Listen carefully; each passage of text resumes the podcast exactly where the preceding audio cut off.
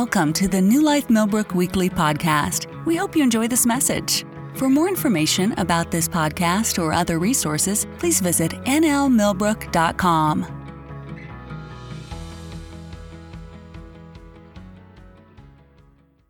So we're going to systematically walk through. We're not cherry picking verses. We're just seeing what Holy Spirit leads, and I have a plethora of notes on each chapter, and what's cool for me is as I walk through it, I have an anticipation that there is this verse that we're going to hit heavy, and I start speaking, and it doesn't happen, and then all of a sudden a verse that I didn't think was super significant to the topic, it's like you guys draw something and the Holy Spirit releases.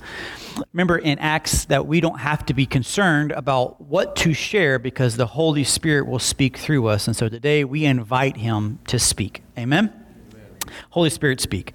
Speak through us. Use me as a vessel however you see fit. We just thank you for an incredible day, an incredible moment, that as we dive into your word, that it's not a topic that we are cherry picking, but we are walking through what you want us to hear through your early church in Jesus' mighty name. Amen. So a lot has happened. Acts chapter 5 was a beginning, verses 1 through 11, was a rough passage. There was two individuals, Ananias and Sapphira, who did not lie to Peter. They did not lie to the apostles. The word says that they lied to the Holy Spirit, and he wasn't having anything to do with that. And he killed them both. Crazy story. Not Peter, not the apostles, not the church. God did all that. And it's a weird thing because I've had some questions. Pastor Pete, do you think that they went to heaven? Do you think that they just died and went to hell? And I will tell you this. Everything we say from here on out is 1,000% personal opinion and speculation. In other words, between them and God. I could be a million ways off. But one thing that we do see is that Ananias and Sapphira, for the beginning of the church all the way until this moment, were heavy members of the early church walking through, and they made a horrible decision, which leads me to this. Does God strike the record because we make a bad decision? This is what's crazy. Because what happens, every single one of us in this room go, have you ever been saved? Yes. Have you ever made a mistake or made a bad decision or willfully sinned or unwillfully, whatever? Every single hand will raise. And then I ask you this question, if you were dying today, would you go to heaven or would you go to hell? And I would say the vast majority of us would say we're going to heaven. But what's crazy, and this is how human nature is that we now take this one verse and go, they made a horrible decision, God killed them and sent them to hell. Can I tell you, God's judgment on this earth isn't always a definitive answer to how his relationship and judgment will be on the other side. The Lord corrects or chastises those he loves. And I look at what's taken place here, and I want you to understand this. Two things. Number one, the end of your life today is just the beginning of your eternity tomorrow.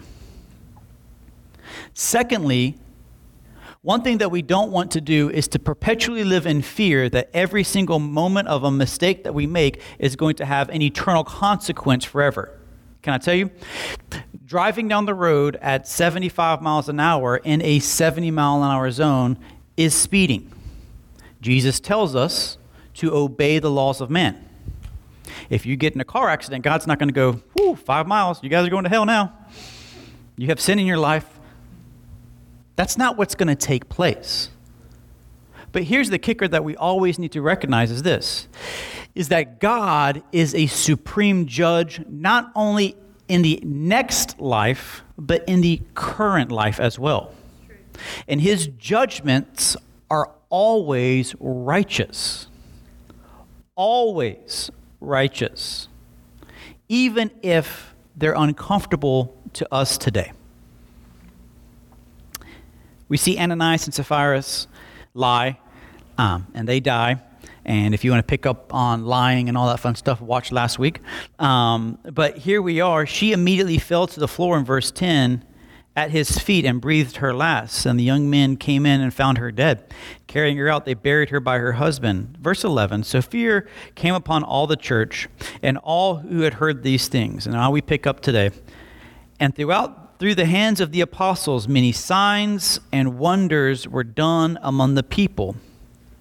And they were all with one accord in Solomon's porch. Isn't that interesting? They were all still together. Here's what takes place. I feel like it would be a dramatic event if today God just decided to wipe two of you guys out in the middle of service. Ira and Connie, God's done, and you guys just both drop dead. That would be drama to the nth degree. Can anybody agree with me? I feel like we would be talking about that. Man, remember the time when God just shot lightning bolts and dropped two people? That would be something that would be crazy. And here's what happens a lot of times in church from my side of the pulpit is this, is that we get so concerned that something is going to stir up the church in a negative way that everybody will leave. So what happens is pastors do their absolute best to play it safe. We play it safe so that I don't offend as little. I can offend as little people as possible, and everybody can be happy. It's kind of like walking through and constantly trying to get the dust to calm down because you don't want to stir anything up. My house that unfortunately caught fire, is like 99% done. And so I'm beginning to move my stuff in. But you know what's taking place is yesterday, out of nowhere, a monsoon broke out. And it's just pouring down rain. And so now I'm doing my best to come inside my house and not bring in as much dirt as possible. And what's happening is I'm beginning to tiptoe nice and slowly as I possibly can, as if it's going to do any difference. As this, the water on my feet are not going to just create mud spots all over the floor. And this is what happens with a lot of pastors and a lot of teachers is that we need every seat filled as possible, so we want to do our absolute best to never offend anybody. But here's the crazy part. When God's hand is on the church, it doesn't matter if something as extreme as two people dropping dead or whatever, God's will be done. And the church grew in unity, and the church continued to grow in number. So let me put it this way. You should never be afraid to live life with a very straightforward, purity, holy standpoint on the chance that you may offend somebody and they will not come back.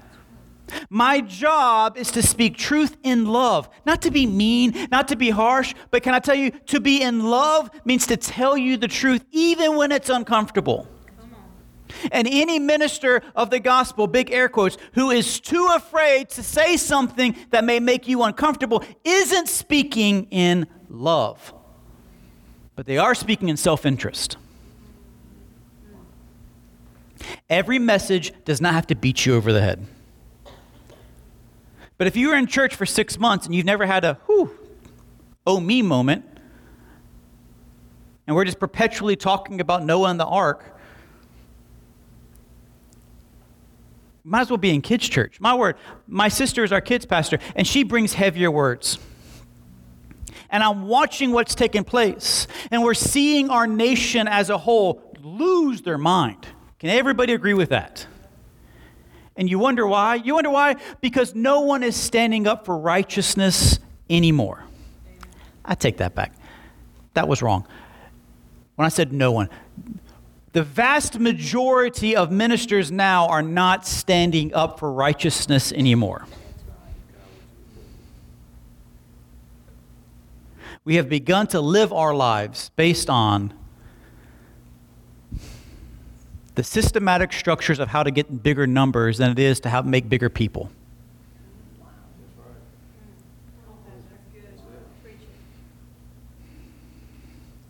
And I want you to hear me today that when I look at what took place in the book of Acts, they had high highs and they had low lows.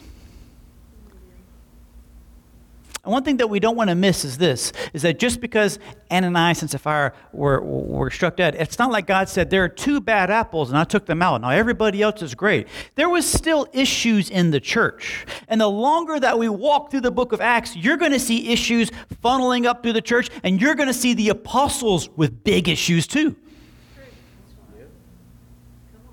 But here's what we have to realize is that there are perpetual issues in this church as it starts off, but one thing remains, and that is this: even through their mess and even through their issues, they were in unity to see God move in their midst.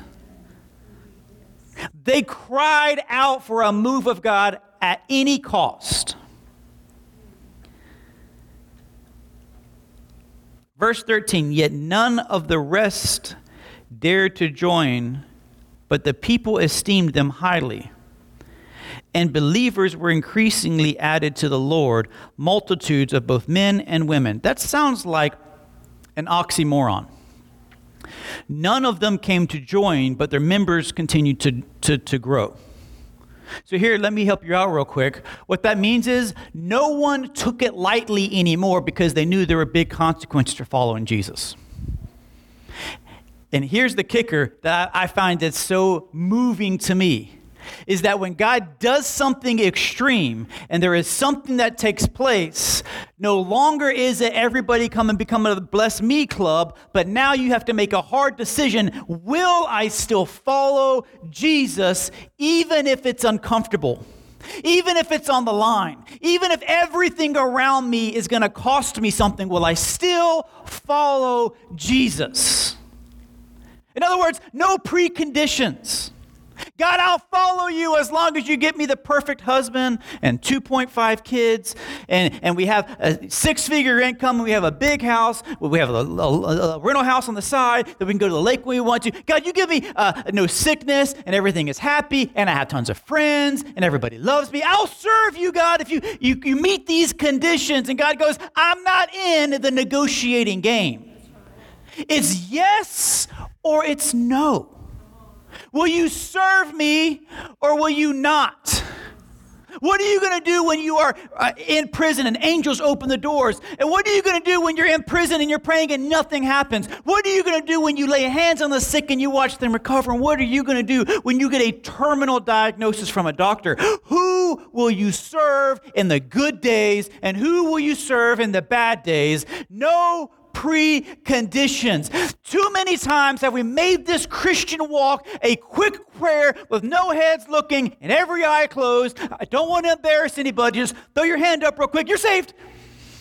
This isn't baseball where you're sliding into first and God's watching as the ump going, safe, you're good. You're not stealing second with no one looking. Choosing the faith walk means this: I'm out in front and all hell is against me. Bring it on. Well, Pete, if you're out in front, people are going to talk about you. I know. If you're out in front, the enemy's going to come after you. I know. If you're out in front, people are going to hate you. I know. And this is the walk that we have to make a determination on, is am I a Christian in convenience or am I a Christian all the time? All right. That's right. Now, one thing the American church has lost is this, and I'm not anti God blessing you. God bless us all. But one thing I feel like has happened is that we've created comfortable Christians, and comfortable Christians are weak Christians.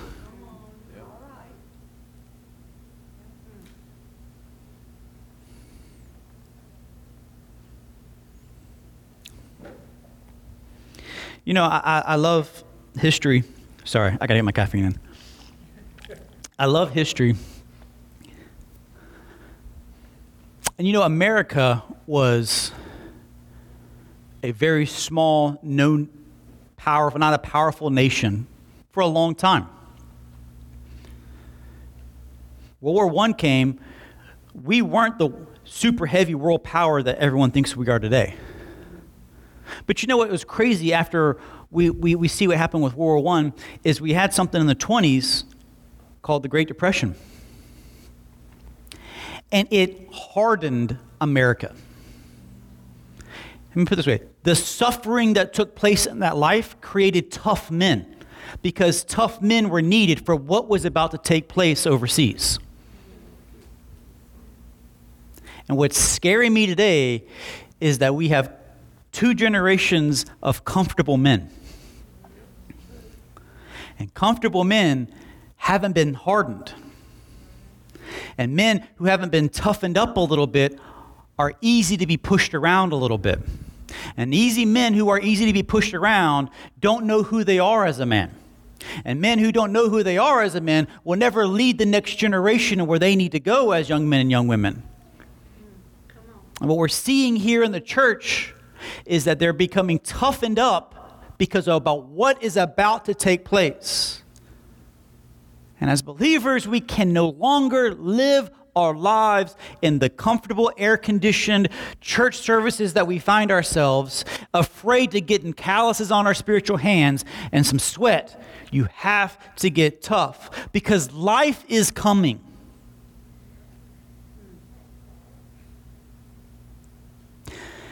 And I don't care if we never see God, please keep our nation safe. Keep us all wonderful. But can I tell you, even if life is continuing to go down this path and we never see another war again, you know, if you continue to have a job that gives you a raise every single year, if you find yourselves in a relationship that is successful and going great, even if all of those things take place, life will find a way to try to poke you in the eye.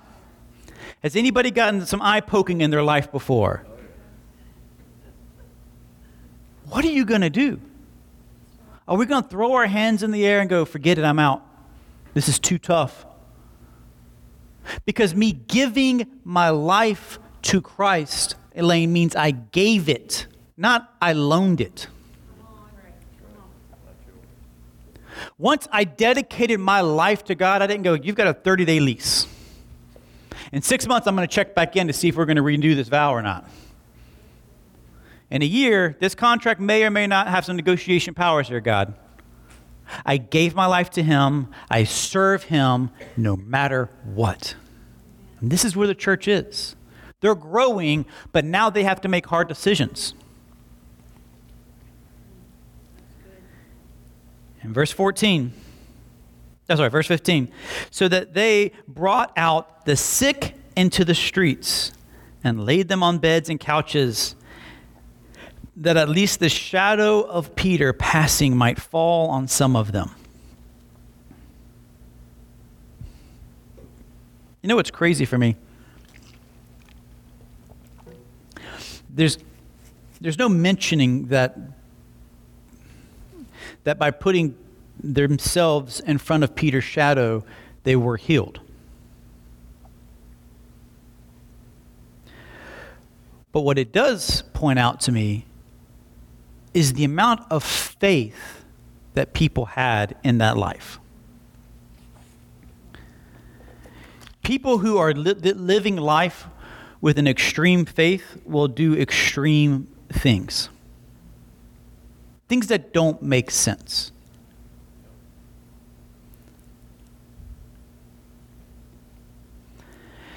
And when I look at what's taking place here, there's no mention ever in the history of the previous scriptures that a shadow of a man would heal. That Jesus didn't even experience that. But you know what was crazy is that there was a woman who had an issue of blood.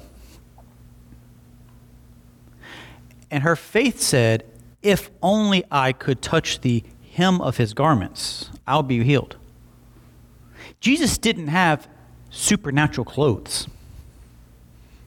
If he did have supernatural clothes, then the guards who were gambling for his clothes, the moment he won with his gamble, all of his healing would be manifest.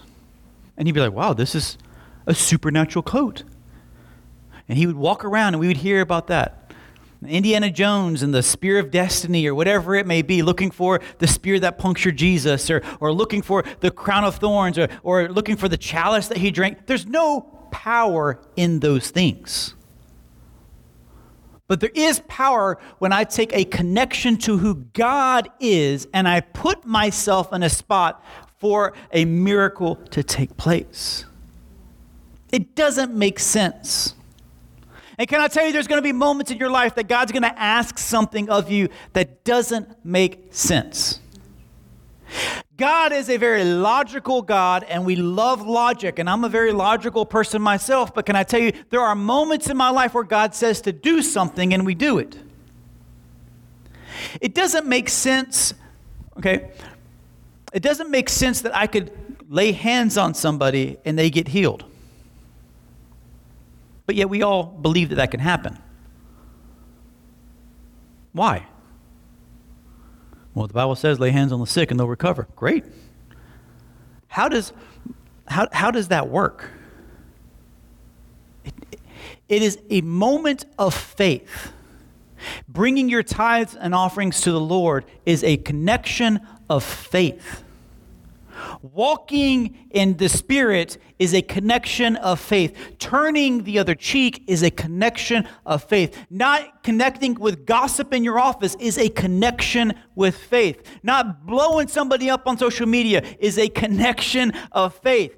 Everything we do that seems counterculture is supposed to be a connection of faith. And here we see them seeing Peter and the apostles, man, they obviously have something going on. If I could just get close enough that their shadow would hit me, I believe with all of my heart that the Spirit of God that's inside of them will do something great. And it says this, and the multitude gathered, and the surrounding cities to Jerusalem, being sick people, and those who were tormented by unclean spirits, and they were all healed.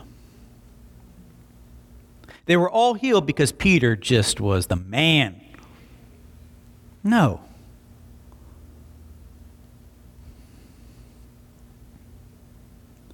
They were all healed because God is wanting to do something in your life.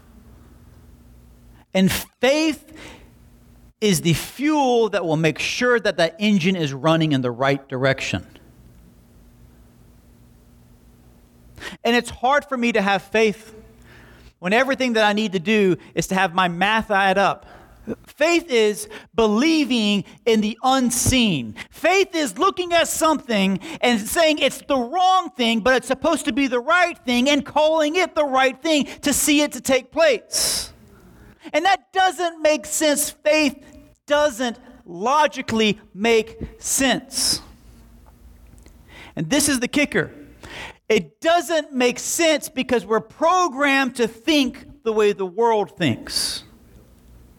But if we were programmed to think the way that God thinks, it would make perfect sense. Because he spoke the world into existence. He breathed life into man. He spoke every animal that created. He spoke every tree that existed, every blade of grass. He spoke all the birds. He spoke it into existence. And now all of a sudden we go, hey, now I don't want to speak anymore, God. I just want it to make sense with my natural understanding. But God's created you for so much more than logical thinking. Logical thinking is a beautiful gift from God, and I thank you that you have it. But when God puts something on your heart, dream bigger than your own understanding. Yes. And then the world falls apart because the high priest rose up and all those who were with them, and they were filled with indignation. That's beyond being salty. And they laid their hands on the apostles and put them in the common prison. The common prison, I need you to understand, is different than the prison that they were being held in previously. Earlier, they would be stuck into a room waiting for the Sanhedrin to decide their fate. This time, they threw them in prison with guards, with guns, with guards, with knives, with swords, with weapons, with chains, with all of the things, because now we're going to flex our muscle to show you that we are not just talking the talk. We're going to throw you into real prison to scare you.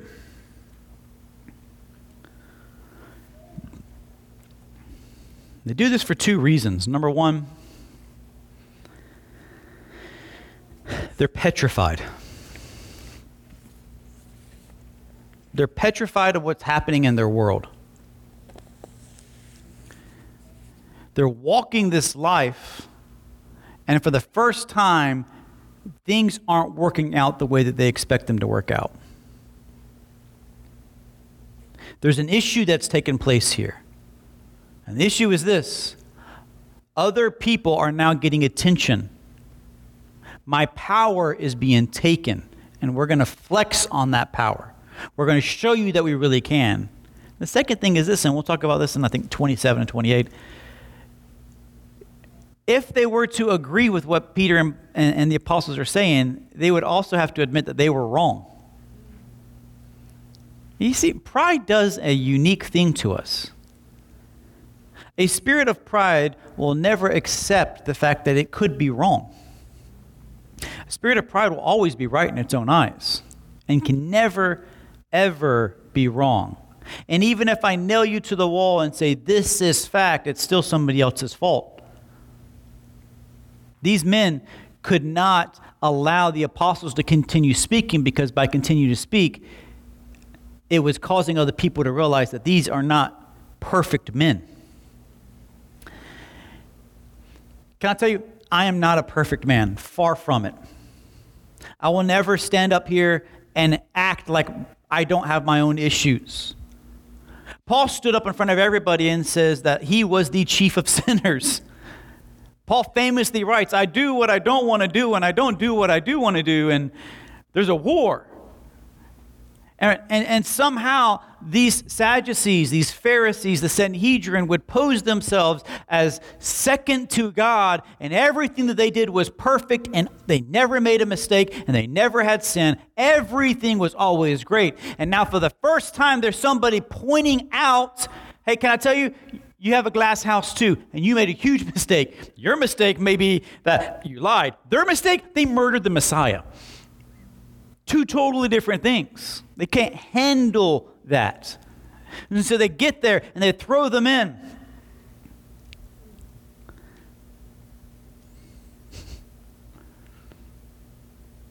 Verse 20, go stand in the temple and speak to the people all the words of this life. And when they heard this, they entered the temple early in the morning and taught. They were set free, then they went and taught. And the high priest and those with them called the council together with those elders of the children of Israel and sent to the prison to have them brought back out. But when the officers came, they did not find them in the prison, and they returned and reported, saying, we indeed found the prison shut securely, and the guards standing outside before the doors, but when we opened them, we found no one inside. And when the high priest and the captain of the temple, and the chief priests heard these things, they wondered, what outcome would this be? So one came and told them, saying, look, the men whom you put in prison are standing in the temple and teaching the people. We hate these guys, we arrest these guys, we throw them in the prison, we lock the doors, we put guards, angels let them out. And instead of these guys going, thanks angels, we'll see you guys later, they just walk back out and start teaching again, as if it never happened. Gutsy move. Like, I feel like in my life sometimes if God set me free and delivered me from a situation, good or bad, I might go, yeah, won't do that again. So why would they? Isn't this contrary to how we would think? I got in trouble now the second time. The first time was bad. The second time they actually threw me in real prison with real guards. And God let me out. Maybe God is just telling me, hey, this is not the good spot to preach. Maybe we should go out a little bit further and not be in their sphere. No. Something in their minds go, yes, let's do it again. My daughter and I and my son went to Great Wolf Lodge months and months ago. And there's a slide in this water park that you just stand and you enclose yourself, and then the bottom falls out. And you just like you just drop. Like it just opens up and you just go. So McKenna and I are watching this take place. And we have no intentions of doing said slide. Our goal is to go the other slide that you can see, and you just kind of, yay, go do it. And I'm watching people like standing there shivering and scared, and they're freaking out, and boom, they just disappear. And so in your natural eyes looking, they're there, they're gone. The only way that happens is to just fall. So logically, I know there's no way this is actually hurting people. But your eyes are communicating, this is a stupid idea, just to drop randomly. So McKenna calls me out. And I can't let my 9-year-old call me out, so I'm like, I'm not scared, say less. So I get in there, and I go, whoop, right down. Okay? Amazing experience. And so I walk back up, because she hasn't come down. And she's standing there, nervous. I'm like, oh, no, we're not doing this. You made me go down. You go down. I'm not doing it. I'm like, no. I did it. You're doing it. I'm not doing it. Get in there. Terrified. And you could tell, I never threatened her, but you could tell based on a dad tone, I think she interpreted my tone as get in there or you get in trouble. Well, was not going to get her in trouble. I mean, you're scared, but get in there. Yes, sir. And so she gets in, petrified, goes down, comes back up. I can hear her screaming, yeah! So she gets back up and runs right back up the stairs again. That's the apostles right now. They get thrown into a bad situation, and they're running right back at it as if it was the best experience of their life. Because to them, this is what they said, to speak to the people all the words of this life were more important than a momentary inconvenience on this earth. And I use that word momentary inconvenience because the vast majority of them are going to die in the next few years. But I think, if I can, every last one of the apostles who stood there at this moment, and then later on in life when they're losing their heads literally, they took the suffering in this moment as a momentary inconvenience for a future glory on the other side. Right now, every single person who is a believer on this earth, if you were to die this moment and you were to go to heaven, what would that be like? To perpetually and all eternity be in the presence of God. There's no more pain. There's no more sickness. There's no more cancers. There's no more drama. Okay? Or you're here. One of the biggest things that I had to learn in my life is that my worst case scenario is continuing to wake up on this earth. Because if death means I get eternity with happiness, I'm not scared any longer. In other words, the suffering of this moment for the cross is a momentary inconvenience so that I can live in glory forever with him. And the apostles took this approach to their lives. I will say yes to him, understanding that in the future, I have an entirety of eternity of life with him. And if we would live our lives based on eternity standpoint, we would understand that the ridicule, the chastisement, the losing of friends, the negative conversations we would have with our coworkers or our family members for the cross' sake is a momentary inconvenience for everyone else to hear the truth of this world. And the truth is this: there is but one way to heaven. That is an inconvenient truth to speak today. There is but one way, and it's Jesus Christ. You can have a many world religions that do great things on this earth. You can do good deeds every day for the rest of your life. But can I tell you, there is but one way, and that's through Jesus Christ. These Sadducees, these Pharisees were perpetually doing good deeds, yet they never had a relationship with the Messiah. Because good deeds make you feel good, but a relationship with the cross understands that everything that I do has eternity in mind. Every soul matters.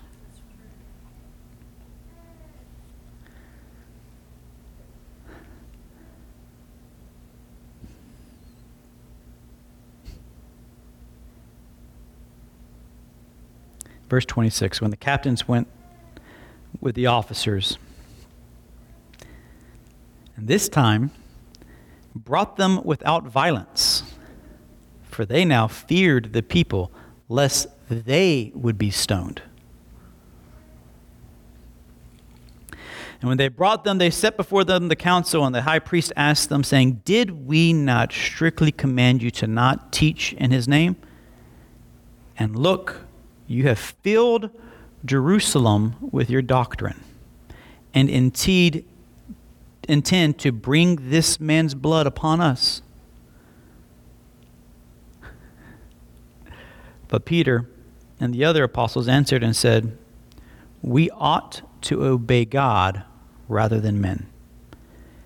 The God of our fathers raised up Jesus, whom you murdered by hanging him on a tree. Him God has exalted to his right hand to be the Prince and Savior, to give repentance to Israel and forgiveness of sins. And we are all his witnesses to these things. And so also is the Holy Spirit, whom God has given to those whom obey him."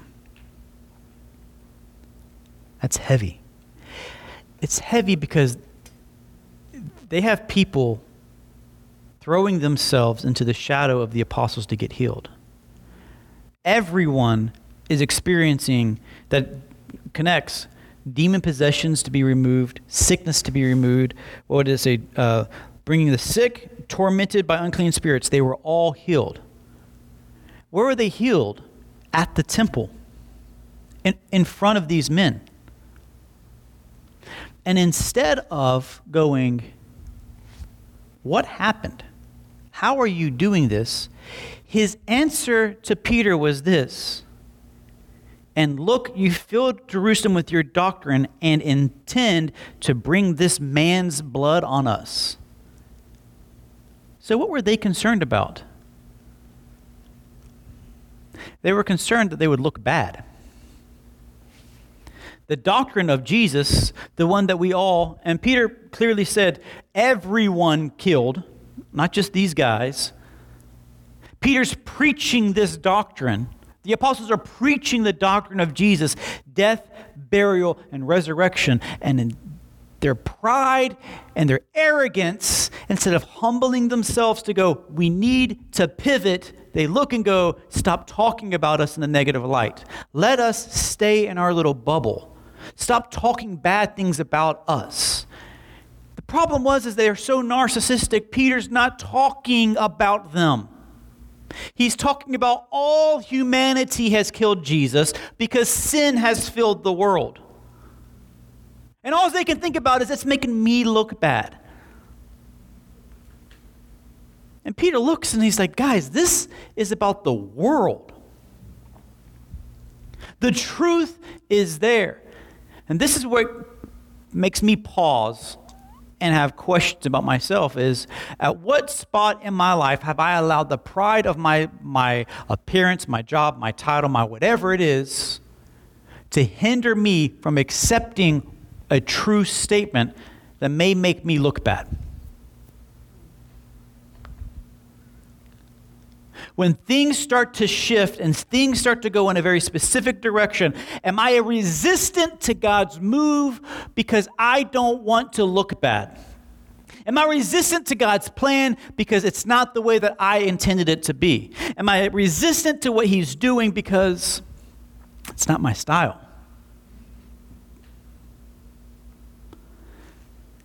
Can I tell you, God is perpetually doing something new. And one thing that I can tell you is this: for generation after generation after generation, the Sadducees, the Pharisees, the Sanhedrin led the people towards God. Can we all agree? For years, they led the people towards God. And God shows up. And we don't like this anymore. We want to keep doing it our way. There's no adjustment to God's plan.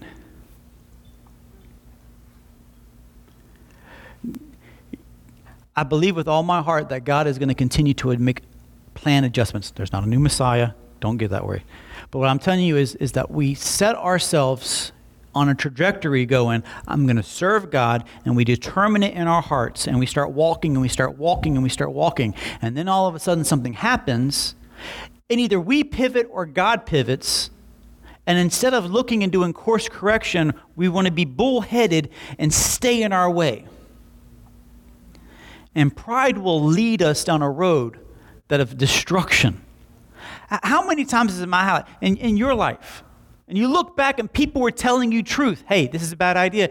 Hey, how's that working out for you? Hey, you should be doing this, and you should probably be doing that, and God's telling you this, and God's telling you, and we're like, nope, not going to do it, and because we couldn't admit that we needed to make a course correction. Our hope was, if I stay true to my path, eventually I'll just boomerang back around, and God will make it work out for us. But repentance is stopping in a specific direction, pivoting, and going in the opposite direction. And this is what God has called us to do on a regular basis, is a life of repentance. God, I'm walking this way. Nope, going this way. God, nope, going this way. God, where are you leading us over and over and over again? Because a life of repentance is continuing relying on his ear to tell us to go left, to tell us to go right, to speed up, to slow down, to stop or back up. What happens in my world is that God says go right, and I put my headphones in, and I put my music up, and I just start going right. And he's over there going, and I'm just waving back, it's okay, doing my own thing on a regular basis. And then I have a huge moment in my life where I have egg on my face, and I take my headphones up like, where are you, God? He's like, hey, dummy, I've been trying to signal you now for all of this time. Oh, okay. Wait, turn left? Okay, great. Put my headphones in and start going left. And he's over there waving, and something happens. You know who perpetually gets in my way? Me. I believe with all my heart the devil could retire today, and I would still find a way to screw myself up. What we have to do is listen to his voice. Stop being so prideful. Stop being so dogmatic. Understand that every single one of us is... every single one of us have the propensity to have sinful thoughts that are ungodly, and to let our heart and our minds, our flesh, our desires to guide those thoughts. And we need a regular interval communication with the Holy Spirit to go, am I doing this right? But if I'm left up to my own thoughts for 6 months, 6 weeks, 6 days, I'm going to find a way to make a mistake. But living a life in relationship with the Holy Spirit, and we feel a little twinge and we go, I repent. It's so much easier than digging a trench for years and trying to undo it all. Live a life where it plucks pride out. I can't finish. I'm so sorry. We'll do it next week. Heavenly God, we just thank you that as we wrap this thing up, that God, we live lives that are committed to you, that we live lives that are wholeheartedly pointing towards you. Not my will, not my way, not my preconditions, not my contracts, not none of that. But God, your will be done. Take this life, use it. We give it to you wholeheartedly with nothing, with total abandonment. Anything you want to do, use us today, God. And Lord, as we're going through this, if there's pride, if there's issues in our lives that we haven't navigated properly because we're becoming like the Sadducees and Pharisees, like the Sanhedrin, trying to save face, Lord, speak to us to make the course corrections that we need to make to live life towards you. In Jesus' name, amen. Be blessed, y'all. Thank you for listening to our podcast. Have a great week.